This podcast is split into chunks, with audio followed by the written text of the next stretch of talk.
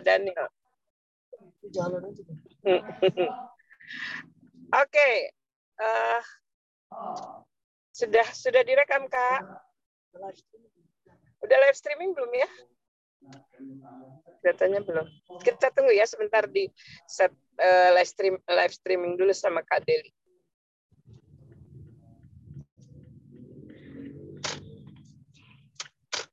Aduh. Oke, terima kasih Kak Deli.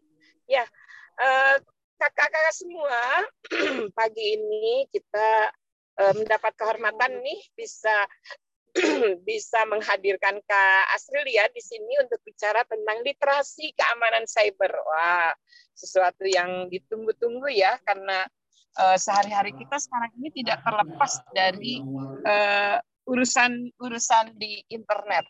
Pagi-pagi saja sudah sudah banyak berseliweran uh, ini apa informasi-informasi yang wah dalam diskusi kita di sepanjang jalan ini pokoknya uh, luar biasa. Ada banyak identitas baru dengan yang berseliweran di berbagai uh, wilayah di negeri ini. Oke, okay, uh, Kak Asrilia, silakan sudah siap untuk uh, ini? Assalamualaikum. Selamat pagi Bu Yanti. Ah iya, selamat Bu pagi. Ini di mana Kak Asrilia? Di di rumah, Bu. Oh, di rumah. Saya pikir udah di kantor sepagi ini gitu. ya, ngantornya dari rumah. oh iya iya iya iya ini ini berkah dari cyber juga sebenarnya ya. Betul. Ada kesempatan nih seperti ini kita bisa bertemu di uh, apa di di uh, kultur parenting pagi ini ya. Silakan Kak Asila uh, sudah bisa ini ya share Oke, baik. Langsung aja nih, Bu. Langsung aja ini ini saya sambil nyari nyari tempat untuk duduk. Oke, baik. Kelihatan lagi di luar kota ya, Bu Yanti ya? Ah, lagi di tempatnya kalau Lovely. Kita tadinya ada rapat eh, pagi, tapi baru aja di diberitahu kalau eh, waktunya digeser jadi sore gitu. Oh, masya Allah. Ya iya. salah. Gitu. Baik. baik. Silakan kak. Eh, langsung. Ya, Terima kasih banyak Bu Yanti. Assalamualaikum warahmatullahi wabarakatuh. Waalaikumsalam warahmatullahi wabarakatuh. Hmm, salam sejahtera bagi kita semua. Uh, apa kabar teman-teman semua di sini? Uh, pertama saya mengucapkan terima kasih banyak kepada seluruh keluarga ya yang lagi-lagi mempercayakan saya untuk mengisi uh, sesi pagi ini. Ini juga sebuah kehormatan nih saya kaget juga nih. Wah ternyata moderatornya Bu Yanti. Senior ini. Karena kakak Lovely-nya sedang ini siap-siap. Iya baik. Um, uh, kemarin uh, waktu uh, Mbak Lovely ini apa namanya nawarin um, apa ya materi ini sebenarnya wah ini materi berat gitu ditunggu-tunggu loh sama banyak halangan materi termasuk. berat dan uh, sebetulnya sih saya sebagai uh, praktisi online learning uh, mungkin hanya bisa menyampaikan kulit-kulitnya ya Bu ya. Karena kan ya, ini obrolan dulu ya nanti ya. dari kalau lebih dalam kita kita perlu pelatihannya biasanya seperti itu ya di culture ya, parenting ya. Karena untuk cyber security uh, atau apa namanya keamanan cyber itu memang memerlukan kalian khusus banget gitu. Kalau nanti udah sampai pada hal-hal yang uh, lebih dalam gitu. Tapi sebagai saya mengarahkannya pada keamanan siber keluarga gitu ya. Keamanan siber, siber untuk uh, kita kita nih yang masyarakat yang uh, masyarakat umum ya yang memang suka atau tidak suka ya sudah jadi pengguna ya bu. Nggak uh, tidak bisa terlepas dari apa ya dunia digital Pokoknya gitu katanya gini internet of things jadi udah IoT ya sampai di dapur aja pakai pakai YouTube kan biasanya masak. Iya iya. Jadi uh, tidak bisa terlepas dari uh, dunia digital begitu. Sentuhan dunia digital tuh memang betul-betul sudah sangat personal dan uh, tidak bisa dihindari. Hanya memang uh, apa sih? Gimana sih? Gitu ya kan kalau kita masuk sekolah ada aturan ya. Di rumah juga pasti ada aturannya. Uh, apa pun yang kita lakukan kan pasti akan ada rambu-rambunya di, di dalam dunia digital pun ternyata ya seperti itu juga gitu. Hanya memang um, teknologinya udah masuk kita tapi um, apa ya pemahamannya belakangan gitu mungkin ya. Uh, baik supaya nggak ngantuk saya izin. Share ya, memang malam hujan deras di sini katanya. Di sini dingin sekali. Dingin. Dingin sekali. Jadi ya supaya nggak ngantuk. Tapi mudah-mudahan jangan jangan lebih ngantuk. Saya izin share screen sedikit ya. Silakan silakan. Oke okay, baik. Sebentar. Ini cuma sedikit jadi um, pengantar aja. Uh, oke okay, silakan menikmati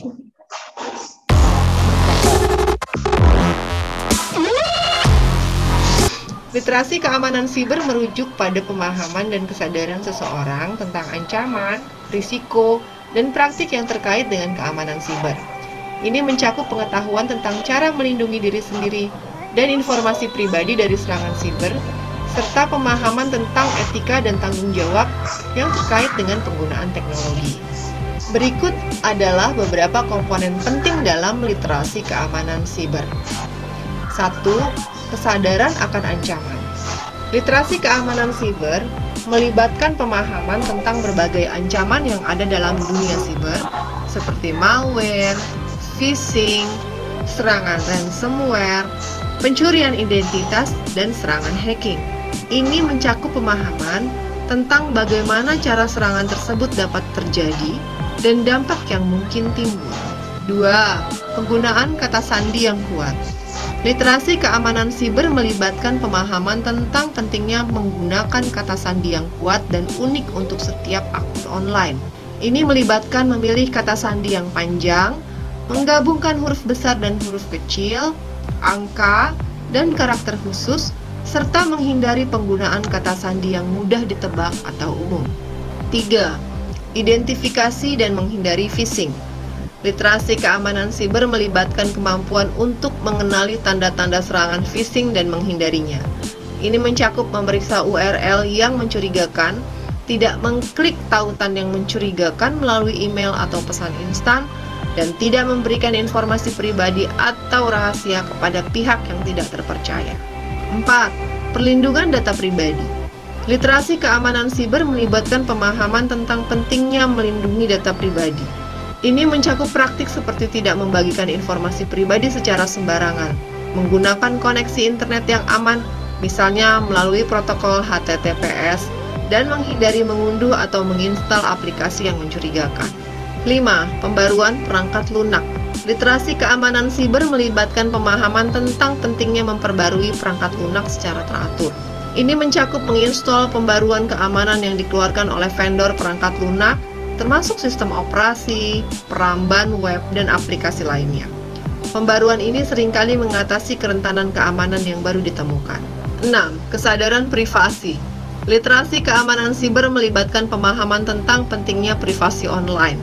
Ini mencakup pengaturan privasi pada platform media sosial, pembatasan informasi yang dibagikan secara publik, dan berpikir dua kali sebelum membagikan informasi pribadi secara terbuka. Etika digital Literasi keamanan siber juga melibatkan pemahaman tentang etika digital, seperti tidak melakukan tindakan yang dapat merugikan orang lain secara online, menghindari penyebaran hoax atau informasi palsu, dan menggunakan teknologi dengan tanggung jawab. Literasi keamanan siber sangat penting dalam era digital saat ini untuk melindungi diri sendiri, informasi pribadi, dan menjaga keamanan dalam penggunaan teknologi. Dengan memahami ancaman dan praktek yang terkait dengan keamanan siber, kita dapat mengambil langkah-langkah yang tepat untuk melindungi diri dan tetap aman secara online. Mari kita lindungi diri dan keluarga kita dengan menjadi cerdas dan bijak menggunakan teknologi digital. Saya Sri Lanur, sampai bertemu di video selanjutnya. Salam. Wah, keren videonya Kak Asila. ini saya jadi ingat ini pengurangan risiko bencana ya kita kenali ancamannya dulu gitu ya ada banyak ancaman di uh, siber ini rupanya. Saya juga sambil belajar lagi, wah iya ya suka lupa melihat apa sih keamanan privasi sendiri misalnya ya. Silakan Kak Asrila di uh, perjelas lagi Kak. Baik, Bu Yanti, terima kasih banyak. Ini saya sebetulnya pengen lebih banyak sharing ya, Bu, uh, ketimbang uh, apa nanti uh, saya memaparkan terus-menerus gitu. Karena sebetulnya uh, yang kita bicarakan hari ini tuh saya yakin deh teman-teman semua sudah uh, menjalaninya dan mengalaminya sehari-hari gitu. Jadi bukan sesuatu hal yang baru dan juga bukan sesuatu hal yang um, apa ya, yang aneh gitu ya. Tapi um, ini adalah um, sebagai pengguna pengguna apa ya teknologi digital gitu sepertinya sense atau rasa untuk uh, uh, Aman, rasa gitu, ya, keamanan ya, itu sebetulnya sih uh, udah muncul gitu ya tapi mungkin ya itu tadi seperti Bu Yanti bilang kita harus uh, sering saling mengingatkan aja sih ya Bu ya karena hmm, betul, kadang betul. suka lupa gitu jadi ya. um, saya sedikit ulas sedikit uh, tentang apa ya. Hmm, jadi di keamanan siber ini di negara kita ada satu lembaga uh, yaitu BSSN yang bertanggung jawab uh, terhadap keamanan siber uh, tadi. Dan sebetulnya di dalam negara tuh kita terlindungi sih gitu ya, terlindungi dengan uh, berbagai macam peraturan perundang-undangan yang uh, melindungi keamanan siber ini. Saya mau kasih lihat silakan um, ininya ya, mau kasih ya. lihat um, bahwa ada peraturan dan perundang-undangan yang juga uh, menetapkan tentang penyelenggaraan literasi media dan literasi keamanan siber. Jadi negara sendiri sudah memberikan rambu-rambu gitu ya, pagar-pagar apa sih yang uh, perlu kita uh, ketahui atau perlu kita lakukan agar kita terlindungi secara uh, online. Saya mau langsung ke definisinya dulu supaya kita nggak lari-lari ke mana-mana. Jadi menurut menurut peraturan Badan Siber dan Sandi Negara nomor 3 tahun 2021 memang baru banget aturannya. Um, literasi keamanan siber adalah kegiatan untuk meningkatkan pengetahuan dan keterampilan dalam melakukan pengamanan dan melindungi informasi atau sumber daya teknologi informasi demi mencegah terjadinya serangan siber. Wah, berat banget ini definisinya, Bu. Iya, Makanya sebetulnya um, apa namanya uh, materi kita pagi ini iya. lumayan, ya. tapi uh, saya mencoba untuk menghantarkannya buat kita kita dan keluarga, gitu ya, sebagai ya, ya. ya terutama untuk melindungi anak-anak kita ya, Kak Asrila tuh, uh, Kak Umi juga menanyakan uh, hal itu ya. Iya, betul. Jadi ada beberapa poin yang tadi eh, jadi apa ya highlight mungkin ya. Yang pertama itu tadi kesadaran ancaman. Kesadaran ancaman apa sih gitu?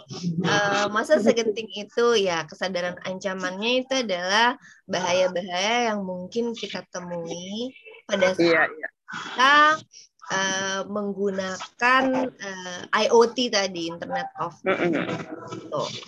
Ada tadi ya ancaman um, uh, ransomware, ada malware, ada phishing, ada hacking. Apaan sih gitu? Istilahnya aja baru-baru buat buat kita nih. Kalau buat anak muda mungkin malah lebih lebih ini ya, lebih biasa ya apaan sih itu uh, uh, segala macam istilah-istilah tadi coba sebentar ya saya uh, putar lagi supaya bisa uh, kelihatan mana ya tadi ya oh.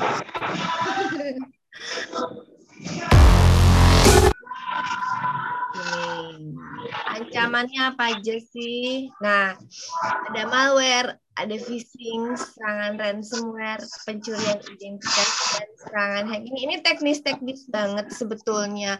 Tetapi ini adalah serangan-serangan yang sifatnya teknis. Ya belum masuk nanti kita pada uh, apa namanya um, perilaku manusia yang mungkin bisa membahayakan juga gitu kan uh, kita bahas dulu malware. Teknologi saat ini gampang banget sih untuk mencari atau menemukan um, apa yang tadi disebutkan gitu eh, bahasa-bahasa sulit yang tadi disebutkan.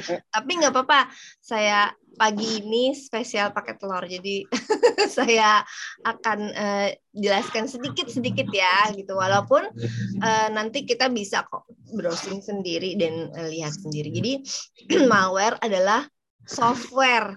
Nah, malware itu adalah perangkat lunak, uh, perangkat lunak uh, software tapi berbahaya Nah, ya, tapi berbahaya. Kalau biasanya kita pakai nih aplikasi-aplikasi atau uh, apa ya namanya ya mm, software-software yang memang biasa kita pakai untuk kegiatan kita, entah itu buat sosial atau pekerjaan-pekerjaan kita. Nah, tapi ini uh, jenisnya beda. Nah, malware ini nakal karena bisa merusak fungsi-fungsi dari uh, baik dari software yang kita gunakan maupun hardware yang kita gunakan. Perangkat lunak maupun perangkat keras yang kita gunakan tuh bisa dirusak sama si malware ini. Kenapa bisa gitu ya? Kenapa bisa? Karena uh, memang uh, malware ini atau namanya malicious software emang sengaja ngerusak gitu. Yeah. Sengaja ngerusak untuk meretas memasuki sistem komputer, server atau jaringan tanpa pengetahuan pemilik atau pengguna komputer. Terus pertanyaannya gini, hubungannya sama kita atau misalnya ibu-ibu hubungannya sama ibu-ibu apa ya? Gitu. Jauh banget. pokoknya ibu-ibu makin aduh ini apa lagi ya? kata istilahnya. Iya. Tenang kang. Iya gitu. Nah ini nih secara tidak sadar itu bisa memasuki uh, device-device kita, bisa memasuki gadget-gadget kita tanpa kita sadari, dan kemudian merusak eh, data-data uh, yang kita punya. Mungkin uh, itu simpelnya. Uh, dan dari mana ini uh, masuknya? Biasanya dari handphone tuh mungkin pernah mendownload aplikasi-aplikasi yang uh, tidak uh, atau tidak apa ya atau berbahaya gitu tapi kita nggak sadar kan kadang-kadang kita suka uh, pengen pakai apa ya di mana sih di Play Store misalnya gitu. Atau misalnya wah ada ini nih ada link bagus nih. Ayo kita download. Ternyata itu malware. Nah apa sih bedanya sama virus? Jadi ada malware sama virus. Jadi apa ya teknologi itu juga sama seperti kita manusia gitu loh Bu. Ada penyakit-penyakitnya gitu. Nah, kalau malware itu biasanya dia ngerusak softwarenya, ngerusak perangkat lunaknya. Ada yang namanya virus juga gitu. Biasanya ada kok eh, apa keterangannya gitu. Misalnya handphone Anda terinfeksi oleh virus. Nah, itu biasanya eh, ngerusak file kalau apa eh, file-file dokumen nggak bisa dibuka, foto-foto pada hilang, nah itu biasanya gara-gara virus. Nah, gitu ya. Sama eh, cara masuknya itu adalah dari aplikasi aplikasi atau unduhan-unduhan tadi yang eh, kurang aman. Gitu. Dan kemudian device kita juga nggak diprotek dengan um, antivirus, misalnya seperti itu. Oke, kemudian berikutnya adalah phishing. P H I S I N G jangan salah jadi phishing ya. Tapi sebetulnya asal katanya memang dari phishing yaitu mancing gitu. Mancing apa sih? Nah ini phishing ini banyak banget sekarang. Apalagi di grup-grup WA. Ibu-ibu pernah ya, ibu bapak pernah misalnya dapat uh, undangan dalam bentuk link tapi ada di belakangnya tuh ada titik APK. Nah, kayak gitu-gitu ya. Dan kemudian yang ngirim nggak jelas atau kebenaran handphone teman kita lagi dihack gitu. Beberapa saat kemarin tuh pernah sempat ada teman kita yang uh, handphonenya kena hack, terus kemudian uh, kita dikirimin link-link untuk undangan-undangan. Nah, uh, biasanya kayak begini nih memang umpan dari yang ini ya, yang mau uh, uh, punya niat jahat tadi gitu, udah mau ngehack handphone orang, kemudian dia kirim-kirim link ke semua orang yang isinya itu bisa jadi eh, nantinya dia akan memancing kita untuk, nah ini dia, untuk memberikan data pribadi. Hati-hati sekali ibu ibu uh, sekalian ya. Kakak-kakak semua sekalian. Uh, sekarang ini um, finansial teknologi atau misalnya kakak-kakak pakai berbagai aplikasi pembayaran dan sebagainya itu pasti uh, melibatkan atau meminta seperti nama, usia, alamat, dan sebagainya. Nah, data-data inilah yang nanti akan dipakai atau digunakan untuk orang-orang yang tidak bertanggung jawab tadi, gitu ya. Orang-orang yang punya niat jahat tadi. Eh, dengan cara apa? Eh, dengan cara ngehack nanti eh, akun-akun kita ya. Jadi apa namanya hati-hati sekali ketika kita memberikan data-data pribadi nama, usia, alamat. Jangan sekali-sekali memberikan username atau password atau kata sandi, kemudian data finansial, gitu ya, rekening eh, eh bank pada orang yang tidak tidak bisa dipercaya dan hati-hati dengan link-link yang ber, eh, yang mencurigakan gitu ya. Jangan diklik ya kakak-kakak semua ya.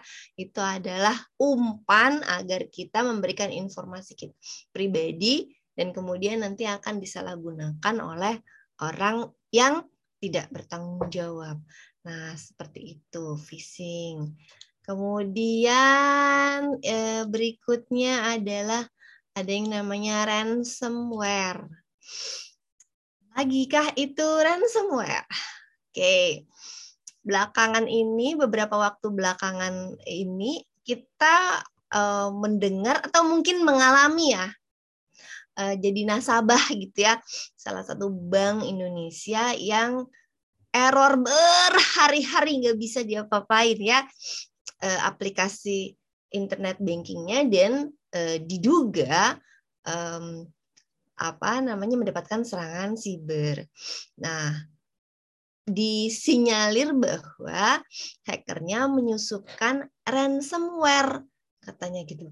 Apa itu ransomware? ransomware adalah malware. Nah, lo ada ransomware, dia adalah malware yang bertujuan untuk nah, udah mah dia ngerusak sistem, ransomware lebih jahat. Udah dia ngerusak sistem, dia minta tebusan sama uh, targetnya. Jadi ransomware punya uh, modus gitu.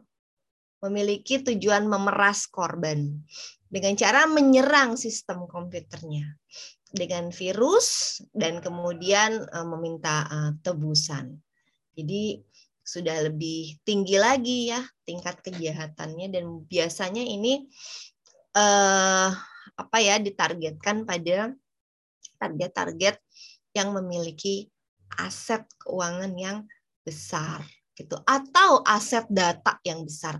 Jadi kakak-kakak yang sekarang lagi pegang pengolahan data atau manajemen data, hati-hati ya dengan eh, data-datanya gitu karena sekarang data itu bernilai uang um, sehingga um, kalau ada orang yang tahu atau berniat jahat itu akan bisa dipergunakan untuk eh, hal-hal uh, yang uh, negatif gitu. Misalnya menjual data kita gitu ya di marketplace jual beli data semacam dark web misalnya seperti itu. Kita nggak tahu kalau data kita itu diperjualbelikan. Kita nggak sadar kalau data kita itu udah ditarik oleh para hmm, uh, orang-orang yang tidak bertanggung jawab. Uh, karena memang sistem di, di digital ini bisa membuat kita tuh uh, tidak apa ya nggak aware gitu. Atau misalnya kita tidak uh, tidak peka terhadap ancaman tadi. Gitu. Padahal sebetulnya uh, ancaman tadi sudah sudah mengena pada diri kita. Uh, atau uh, data kita mungkin sudah ada yang terambil tapi kita nggak sadar gitu.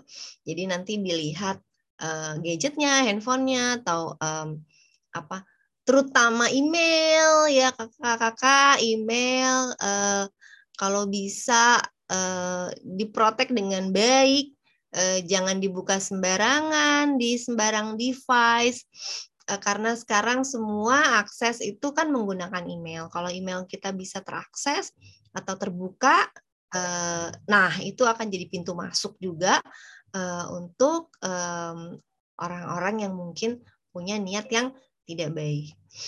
Terus gimana proteknya gitu? Gimana proteksinya? Oke, yang pertama yang paling penting adalah kata sandi. Ya, kata sandi ini kunci gitu loh, semacam kunci untuk bisa masuk ke dalam uh, ruang digital kita. Kalau di rumah kuncinya kan pakai kunci ini ya, pakai kunci biasa gitu atau misalnya sekarang ada kunci digital yang pakai uh, apa namanya fingerprint. Tapi kalau untuk masuk ke dalam ruang-ruang digital kita, rumah-rumah digital kita, maka pintu masuk pertama eh, yang akan eh, apa diketuk orang adalah eh, kata sandi kita. Jadi eh, saya eh, belajar dari banyak banyak praktisi IT yang selalu selalu selalu me, me, apa ya mengingatkan untuk ayo uh, di diganti kata sandinya berkala, diganti kata sandinya berkala gitu ya, uh, supaya tidak mudah di uh, tracking. Terus kemudian ketika kita mem, ketika kita me,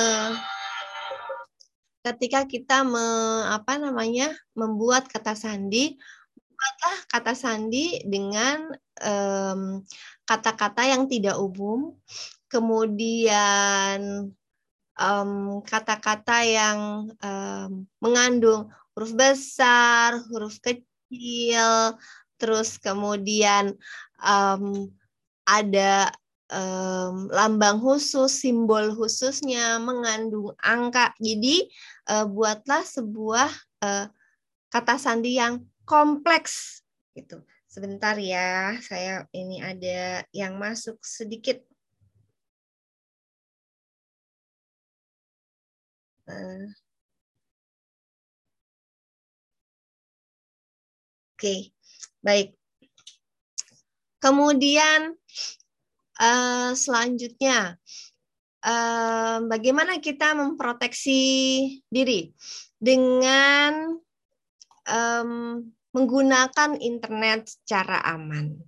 Gimana caranya supaya uh, kegiatan kita di dalam dunia digital ini, dalam dunia maya ini bisa tetap aman, kita bisa tetap nyaman menggunakan uh, fasilitas uh, internet, teknologi digital, tapi uh, juga sekaligus uh, melakukannya dengan aman. Satu dan yang paling penting, jangan pernah membagikan informasi pribadi. Informasi pribadi apa saja sih yang tadi uh, yang penting ya, yang kira-kira bisa dipergunakan orang misalnya yang ingin uh, berbuat negatif misalnya. Satu, nama lengkap. Dua, jangan memberikan umur, nama, identitas pribadi. Saya uh, senang aja gitu melihat orang misalnya posting ya di media sosial gitu um, ada yang ulang tahun atau misalnya ada yang apa ya ada yang malahan posting uh, conversation atau uh, pembicaraannya di dalam uh, chatting gitu. Tapi hati-hati ya kakak-kakak, itu informasi-informasi yang amat sangat penting dan bisa dipergunakan untuk um, apa ya membobol informasi membobol misalnya internet banking dan sebagainya ya yang ada yang ada uh, hubungannya dengan fintech. Karena itu adalah uh, password atau pintu masuknya. Uh, kemudian hati-hati dengan nomor telepon ya. Memang kita perlu sih mempublikasikan um, apa namanya layanan kita atau orang harus kontak kita ke mana ya kalau kita nggak sharing nomor telepon atau nomor uh, handphone ya.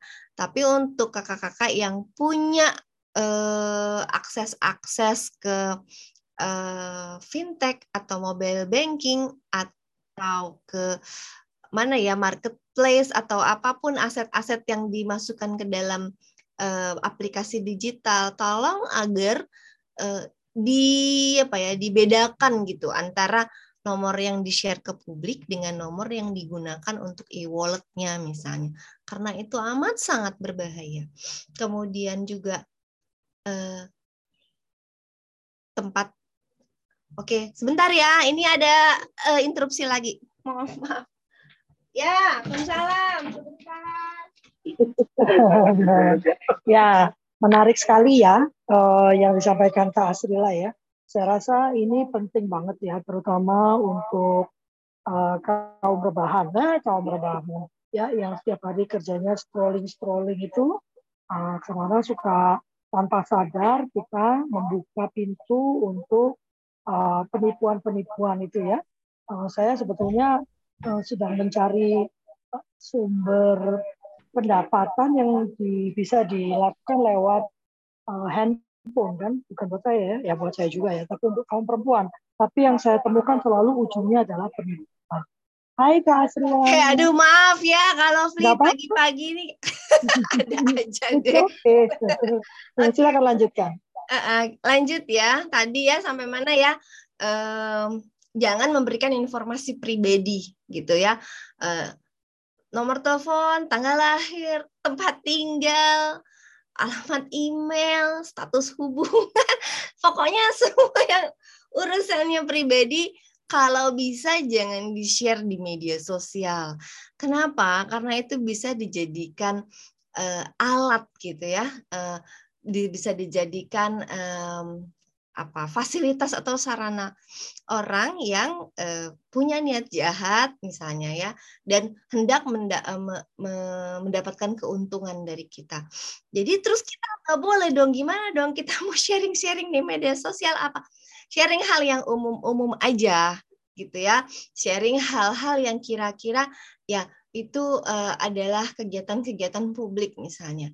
Um, hindarilah uh, men-share atau mengupload kegiatan-kegiatan yang sifatnya priva privasi gitu. Karena ini ada hubungannya dengan keamanan kakak-kakak bukan ah ini Kak tuh mengganggu kesenangan orang nih gitu. Gak boleh upload-upload. Bukan bukan bukan. Saya hanya uh, ingin apa namanya kita semua paham bahwa data-data pribadi kita itu bisa dimanfaatkan oleh orang-orang yang tidak bertanggung jawab sehingga mulai dari sekarang eh, lebih selektif, lebih berhati-hati ketika kita mengupload sesuatu ke media sosial. Kemudian Bluetooth. Nah, ini juga kita sering nggak sadar kalau di handphone kita Bluetooth kita nyala, gitu ya. Udah gitu nggak diprotek, gitu. Bluetooth kita nyala, orang bisa masukin atau mengirimkan uh, data tanpa kita uh, verifikasi dulu. Jadi dia langsung masuk gitu. Terus nggak ada notifikasinya. Nah itu juga sangat berbahaya karena ini di sini uh, jadi pintu masuk uh, untuk orang bisa kirim data apa aja ke kita. terus udah gitu kita nggak sadar kita klik juga nah ini jadi pastikan Bluetooth itu hanya digunakan untuk uh, apa ya kegiatan-kegiatan atau hal-hal yang memang sangat sangat sangat diperlukan gitu. Abis itu matiin lagi ya. Eh, jangan lupa. Kemudian tadi yang ada hubungannya dengan phishing. Kalau dikirimin link sama teman sama siapa pun misalnya ya tiba-tiba oh ada yang kirim link nih gitu. Jangan langsung diklik ya kakak-kakak gitu. Tanya dulu, pastikan dulu dengan orang yang mengirimkannya eh, betul-betul uh, diverifikasi. Jadi kita jangan membiasakan jempol kita kecepatan untuk uh, ngeklik gitu. Jadi berhenti dulu, lihat dulu apa ini, kemudian mikir sebentar kira-kira aman atau tidak. Nah, baru kemudian kita lanjutkan untuk uh, apa aksi atau melakukan action selanjutnya. Apakah kita mau hapus atau kita cuekin aja atau misalnya kita mau uh, kalau kita yakin itu apa kalau kita yakin itu aman oke okay, nggak apa-apa diklik. Karena memang saya lihat kebiasaan-kebiasaan kita sering nge-share nge-share ya gitu. Nge-share apa pun ada gambar ada video dan sebagainya terutama di grup-grup. Nah kebiasaan-kebiasaan ini yang kemudian diman bisa dimanfaatkan juga untuk orang-orang yang punya kepentingan uh, lain gitu ya jadi uh, rumusnya tuh pause jadi kalau kita dapat apa-apa tuh pause dulu uh, terus kemudian kita think, kita pikir dulu apa ini gitu ya. Kemudian ketika kita sudah yakin apa yang mau kita lakukan, baru kita lakukan action kita. Gitu. Kemudian, uh, nah saking canggihnya gitu ya, saking canggihnya teknologi ini, bahkan dengan WiFi yang terhubung di luar sana, eh, device kita bisa dihack. Dulu kita seneng loh dapat wifi gratis gitu. Ya bisa ngambil dari mana-mana. Tapi kalau sekarang ternyata jaringan wifi pun itu juga bisa digunakan sebagai jembatan uh, untuk uh, ya para hacker uh, masuk ke dalam perangkat-perangkat kita. Jadi pastikan ketika kita mau terhubung ke internet, internet kita safe. Gitu internet kita, internet yang kita gunakan ini jaringannya itu adalah jaringan yang aman. Paling aman sih pakai punya sendiri ya. Atau misalnya pergi ke tempat saudara atau per, uh, pergi ke tempat siapa dan uh, yang keluarga misalnya atau yang dipercaya atau misalnya hotel ya itu kan memang sudah terproteksi. Tapi kalau dapat wifi wifi yang dari luar eh, sebaiknya pakai data sendiri aja deh, pakai kuota sendiri aja ya, gitu. Oke, okay, terus kemudian ini biasanya yang pengguna PC nih, uh, mungkin yang di handphone juga sering ya. Uh, kalau kita mau masuk ke dalam satu website, kadang-kala kita diminta untuk login kan gitu. Nah, ketika kita login sebetulnya kakak-kakak sekalian itu data kita sudah tersimpan pada web tersebut gitu. Emailnya, passwordnya, dan data-data yang lain. Nah, pastikan bahwa ketika kita masuk ke dalam satu web uh, tertentu, kita sudah yakin bahwa website itu aman dan kredibel gitu. Hati-hati dengan um, apa namanya um, lagi-lagi ya link atau web yang tidak bisa dipercaya. Kalau kita pakai provider-provider WiFi dari pemerintah sih biasanya itu ada tuh warningnya gitu. Situs ini berbahaya gitu. Jadi jangan dimasukin itu ada warningnya. Nah, Eh, salah satu uh, apa uh, cara kita untuk bisa memproteksi diri nih ke website-website itu pastikan protokol awalnya adalah HTTPS gitu ya karena eh, artinya link ini sudah secure atau aman terlindungi gitu. tapi tetap ya hati-hati ya kemudian Um, proteksi dengan antivirus pasti ya. Kalau ini dari zaman dahulu kala juga kita diajarinnya gitu. Pakai pasang antivirusnya, pasang antivirusnya supaya uh, kalau ada virus atau misalnya ada uh, malware gitu itu uh, lebih cepat terdeteksi. Kalau yang pakai sistem Windows sih biasanya ada Windows Firewall tuh di PC-nya masing-masing. Jadi uh, pasti uh, PC-nya sudah mendeteksi bahwa kalau ada aplikasi yang uh, dianggap berbahaya gitu, dia akan kasih notifikasi. Apakah anda akan uh, tetap mengunduh uh, aplikasi ini karena uh, berpotensi berbahaya, bisa seperti itu. Gitu. Jadi dia pasti akan kasih notifikasi itu. Terus kemudian, nah ini sebetulnya uh, mungkin nggak terlalu ada hubungannya dengan malware dan ransomware dan sebagainya. Ini lebih ke human error. Ini lebih ke human error kita banyak uh, menyimpan data-data entah di PC, entah di handphone dan sebagainya. Dan biasanya kita diemin aja gitu data-data yang uh, penting, nggak kita backup. Satu ketika misalnya smartphone kita lagi error atau misalnya komputer kita juga lagi error, datanya nggak bisa dibuka dan kita nggak punya backupan.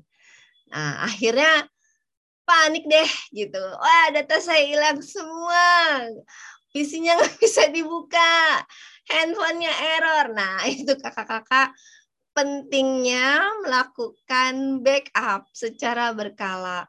Apakah bisa di eh, misalnya hard disk eksternal, misalnya kayak gitu, atau misalnya di cloud juga boleh gitu ya. Di cloud tuh berarti kan kita masukinnya ke mana ya? Biasanya pakai cloudnya yang paling uh, populer misalnya di G Drive gitu untuk data data-data yang penting dan hati-hati lagi ya jangan sampai nanti uh, uh, password emailnya uh, tersebar nanti kebuka juga gitu sama aja datanya di situ.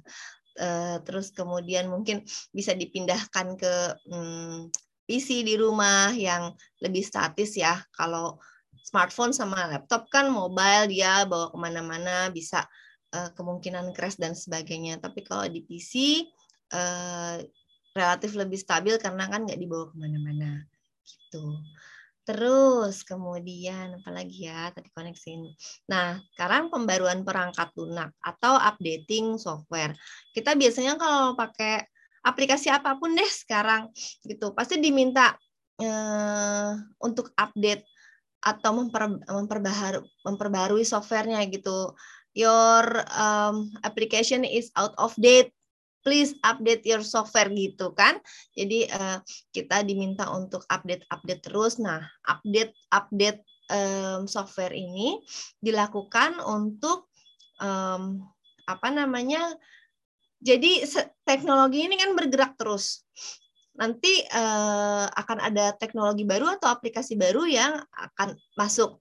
Nah, yang versi lama mungkin belum bisa uh, masuk uh, atau kompatibel istilahnya ya dengan uh, third atau aplikasi pihak ketiganya. Nah, supaya bisa terkoneksi harus di uh, update gitu. Misalnya yang punya Facebook uh, lama mau terkoneksi dengan Instagram itu kok nggak bisa bisa sih oh ternyata versi Facebooknya masih Facebook lama jadi Facebooknya harus di uh, update dulu gitu. Harus diperbarui uh, dulu. Uh, bukan diinstal ulang tapi cukup di uh, update aja. Atau misalnya ada misalnya kayak Zoom. Kayak Zoom ini uh, berkala nih dia langsung otomatis begitu dia ada updating dari um, softwarenya dia langsung sebelum kita bisa masuk ke dalam uh, apa menggunakan aplikasinya dia akan bilang uh, your system is old nanti uh, harus diupdate dulu berarti nanti diupdating. Terus semua perangkat rata-rata seperti itu. Kemudian uh, updating ini ditujukan untuk meningkatkan kinerja sistem tentu saja. Ada yang dia terupdate otomatis. Ada yang harus kita update sendiri. Kemarin misalnya seperti WhatsApp saya udah old, udah abu-abu tuh itunya. Apa namanya um, ikonnya gitu udah abu-abu, itu udah banyak um, fitur yang nggak bisa dipakai. Nah, itu harus di update ulang. Tapi uh, ternyata WhatsApp saya nggak ini, nggak otomatis, jadi saya harus uh, install ulang yang baru. Terus kemudian um, memperbaiki bugs pada sistem dan aplikasi. Jadi uh, ya namanya sistem buatan manusia pasti tidak sempurna, jadi dia menyempurnakan diri terus dengan pembaruan-pembaruan. Kemudian nanti juga ada fitur-fitur baru, terus kemudian interface baru uh, yang di apa namanya yang diupdate sama developernya misalnya seperti itu. Jadi rajin-rajinlah untuk mengupdate atau memperbaharui uh, sistem atau aplikasi yang kita punya. Nah, sebetulnya ini ada dua poin penting yang um, tidak terkait dengan teknis gitu. Karena ini betul-betul balik lagi pada kesadaran diri, kesadaran kita pribadi uh, dalam menggunakan teknologi ini, yaitu kesadaran privasi. balik lagi tadi ya, uh, jadi karena hmm, apa ya IoT atau aplikasi-aplikasi di uh, dunia digital ini menggunakan data-data pribadi kita, maka hmm, dengan sepenuh kesadaran gitu ya kita uh, harus mampu memproteksi diri kita untuk tidak mudah memberikan data-data pribadi kita kepada publik kalau karya-karya kita nggak apa-apa, bagus malah. Karena memang publik harus kenal karya-karya kita. Uh, suluh apa? Suluh uh, keluarga ya, suluh uh, keluarga hari ini, parenting dan sebagainya. Itu adalah bagian-bagian edukasi yang memang harus di-share ke semua orang. Di-share kepada masyarakat untuk memberikan um, informasi dan edukasi yang baik. Tetapi nggak perlu sampai untuk membuka um, apa ya data-data um, atau informasi personal, informasi diri kita lagi di mana, kemudian misalnya kemudian uh, share uh, apa ya uh, kegiatan kita detailnya hari ini apa, terus kemudian uh, sampai pada misalnya informasi-informasi sensitif lain ya tentang uh, privasi kita itu sangat berbahaya gitu. Jadi betul-betul di era teknologi digital ini kemampuan yang kita butuhkan adalah filter. Filter, filter.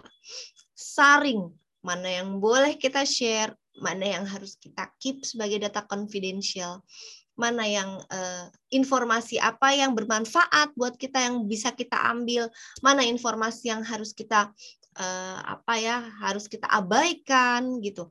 Nah kemampuan filtrasi ini yang uh, menjadi amat sangat penting di era digital. Uh, artinya cara belajar kita udah nggak lagi uh, disuapin dalam artian semua kita telan nggak bisa karena kita kan belajar melalui uh, machine learning ya big data gitu uh, informasi yang huge yang raksasa yang semua masuk nah Apakah semua informasi ini harus kita telan? Ya nggak usah. Kita ambil yang penting-penting saja. Gitu. Kita ambil yang betul-betul uh, uh, signifikan, yang yang prioritas untuk kita dan bermanfaat. Yang lain ya udah gitu kan. Karena memang sampah elektroniknya ini juga banyak sekali, sampah digitalnya juga banyak sekali. Uh, lagi-lagi kita memang betul-betul harus selektif dalam uh, mengambil informasi yang kita dapatkan dari internet karena nggak semua informasinya benar gitu banyak hoaxnya banyak nggak valid banyak yang eh, tipu-tipu gitu ya ya itu kemampuan kita untuk menseleksi uh, informasi hari ini amat sangat dibutuhkan nah yang terakhir kemudian ada etika digital apa sih etika digital ini? Mana nih? Oke, etika digital.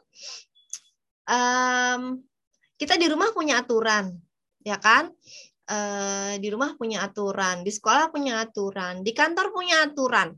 Pokoknya di mana pun semua kita uh, berjalan dengan aturan. Bahkan kita berkomunikasi aja ada uh, sopan santunnya. Sama di dunia digital juga seperti itu, di dunia maya juga seperti itu. Ada etika digital yang mengatur segala aktivitas digital yang dilakukan manusia. Tapi kok toksik sih, Kak? Gitu. Apalagi di Twitter, semua orang pada perang dengan bahasanya yang sendiri-sendiri yang luar biasa. Nah, ya memang eh, di setiap ranah itu pasti punya eh, keunikannya masing-masing. Di dalam setiap sosial media pasti punya aturannya masing-masing.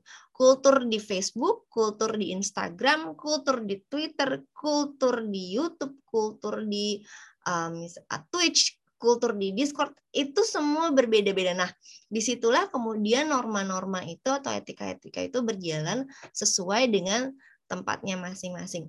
Namun, namun uh, ada etika dasar yang juga kita nggak boleh langgar di dalam dunia maya. Satu ini yang paling isu yang paling apa ya sering atau yang paling um, menjadi perhatian adalah soal copyright ya nah, kakak-kakak semua kalau uh, bikin konten atau misalnya uh, apa ya uh, buat apa pun di media sosial uh, tolong perhatikan apakah um, yang kita pakai itu bahan yang kita pakai itu ada adalah free atau ada copyrightnya nah, karena ini uh, salah satu yang apa etika dasar ya di dalam dunia maya ketika kita bikin konten misalnya gitu.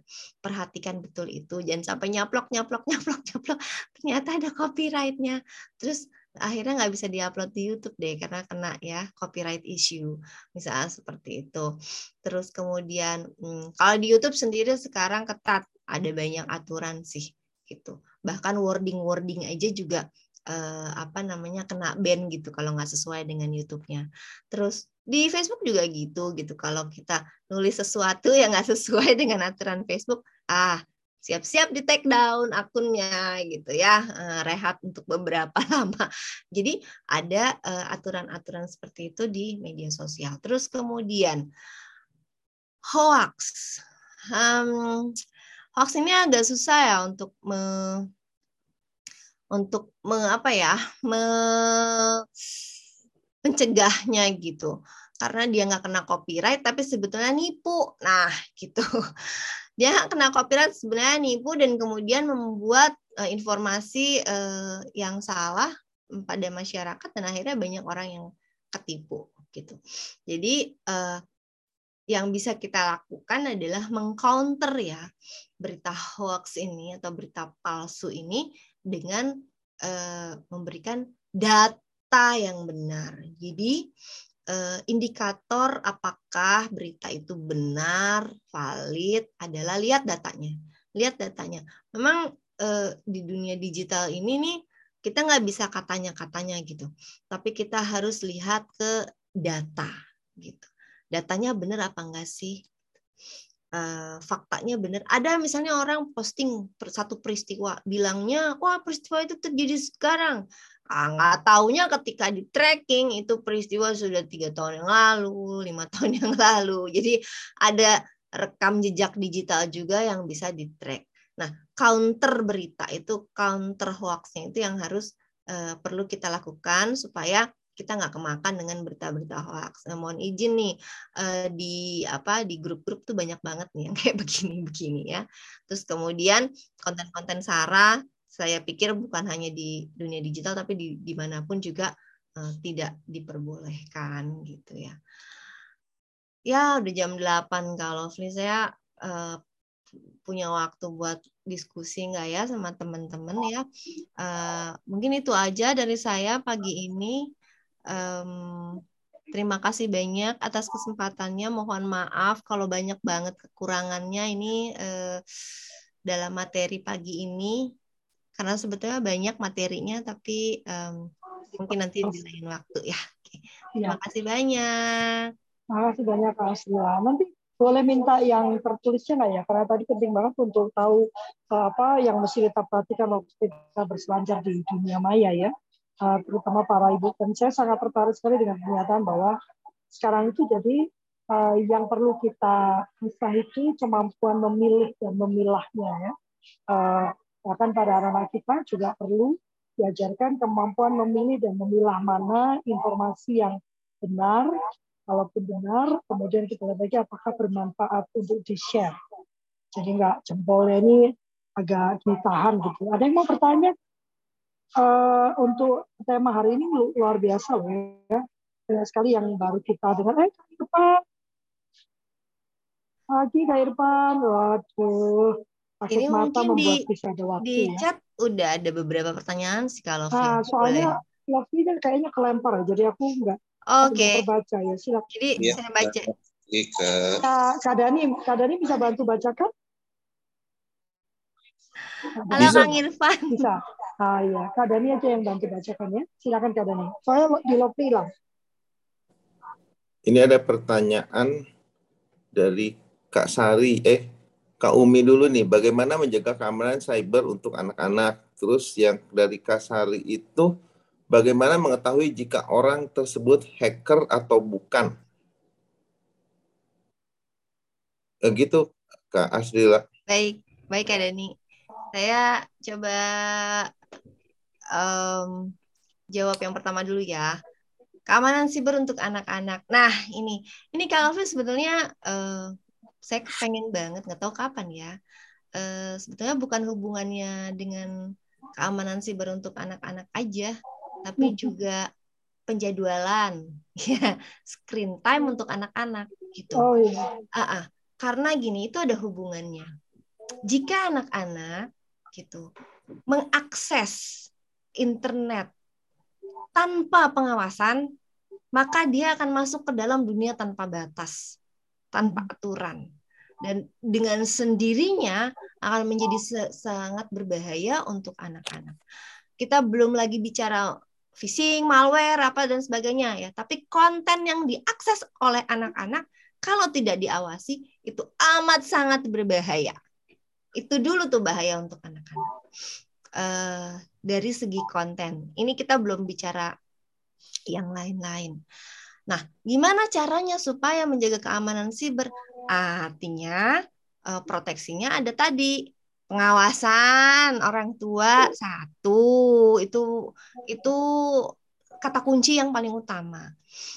Kedua um, kedua adalah apa tadi uh, screen time screen time-nya harus dibatasin jadi bukan berarti anak anteng dikasih gadget loh, nggak gitu ya konsepnya. Tapi tetap ada jadwal kan ada jadwal makannya, istirahatnya ya, belajarnya, mainnya dan sebagainya. Gadgetnya juga harus punya jadwal gitu. Jadi nggak diterabas. Semuanya ada aturan tadi ya, etikanya gitu. Etika di dunia digital. Nanti setelah itu uh, kemudian orang tuanya juga teredukasi, maka literasi tadi keamanan siber itu uh, baru kita ajarkan ke anak-anak. Mana situs yang boleh dimasukin? Mana yang enggak? Gitu. Mana game yang boleh dimainin di umur kamu gitu? Mana yang enggak? Mana konten yang boleh kamu uh, tonton? Mana yang enggak? Ah, jadi itu daily ya apa namanya um, pembelajarannya buat anak-anak dengan otomatis anak-anak terproteksi, kita juga terproteksi, keluarga juga terproteksi. Gitu. Itu untuk keamanan cyber untuk anak-anak. Oke, untuk uh, pertanyaan selanjutnya, bagaimana mengetahui jika orang tersebut hacker atau bukan? Oke. Uh, yang jelas hacker itu nggak ketahuan siapa akan sangat sulit gitu untuk membuka identitas orang hacker nggak mungkin dia akan hacker adalah orang yang paling menjaga privasinya di muka bumi. Karena dia tidak akan mungkin membuka identitasnya. Uh, di secara personal ya di di apa di di share ke orang atau misalnya ke temennya. Karena memang hacker ini hmm, pekerjaannya underground gitu bawah tanah dan memang harus senyap gitu operasinya. Jadi kita nggak tahu dia hacker apa bukan. Tetapi nah kita bisa memproteksi diri agar tidak terkena tadi ya uh, malware, phishing, serangan hack dan sebagainya gitu. Proteksinya apa yang tadi uh, sudah apa namanya ada penjelasan yang satu-satu ya kata sandinya dirubah berkala bikin kata sandinya yang kompleks kemudian jangan buka aplikasi sembarangan di mana-mana uh, jangan uh, ngelink ke wifi yang tidak bisa dipercaya misalnya wifi bebas gitu ya umum tuh juga bahaya bluetoothnya juga dijaga uh, jangan sampai terbuka kalau perlu misalnya uh, apa uh, dipisahkan antara uh, device yang untuk kita berkomunikasi sehari-hari dengan e-walletnya gitu. Jadi uh, ada hal-hal yang memang uh, bisa kita proteksi. Tapi saya hanya bisa mengatakan begini ya. Pentagon saja, mungkin kakak-kakak tahu ya Pentagon ya itu uh, badan keamanannya Amerika Serikat kena kok serangan hack. kena serangan cyber gitu ya. Bank-bank besar yang sudah mendeklar uh, punya cyber security yang berlapis kena kok serangan cyber. Jadi memang ini ada uh, apa ya dibilang proxy war gitu ya. Uh, perang bintang ya, perang dunia digital yang memang sudah tidak bisa terelakkan. Tapi kalau untuk kita-kita sih yang apa ya yang awam masyarakat umum kita nggak harus terlalu paranoid seperti itu. Yang penting kita memproteksi device kita masing-masing. Kalau kita kita ini biasanya bobolnya bukan karena nggak punya sistem keamanan, tapi karena keteledoran biasanya ya kan. Uh, username di mana-mana, password di share ke orang, email nggak ditutup, gitu jadi uh, lupa emailnya apa tapi di handphonenya terbuka akses WhatsApp-nya ada di berbagai device nggak ditutup lagi ya kayak gitu-gitu deh lebih banyak yang human error kalau kita kita ini jadi uh, mungkin itu yang uh, perlu kita mengingatkan gitu loh kak mengingatkan uh, apa ya satu sama lain lah gitu. Kalau misalnya kita lihat nih, waduh handphone temen kita kebuka tanpa ada proteksi ya colek aja. Uh, Kak, itu HP-nya ditutup dulu gitu. Terus pasang itu ya namanya two factor verification ya, two factor authentication untuk untuk proteksi gitu. Uh, jangan cuma di swipe terus dia langsung buka handphonenya. Jangan ya pakaiin password ke atau saya pakaiin pola gitu-gitu. Terus kemudian kalau nggak kepake hmm, kuotanya ya matiin lah itu kuotanya apa namanya supaya nggak ada akses dari luar kayak gitu ya. Jadi lebih pada diri kita sih kalau yang kita kita ini ya. Jadi tidak tidak bisa disamakan dengan Pentagon. Oke, okay. baik. Uh, Oke, okay, itu pertanyaan. Ada ada berapa pertanyaan? Karena ini saya sudah jam 8 lebih 14 sih. Saya tahu teman-teman pasti sudah gelisan. Ya, lebih 14 menit kan.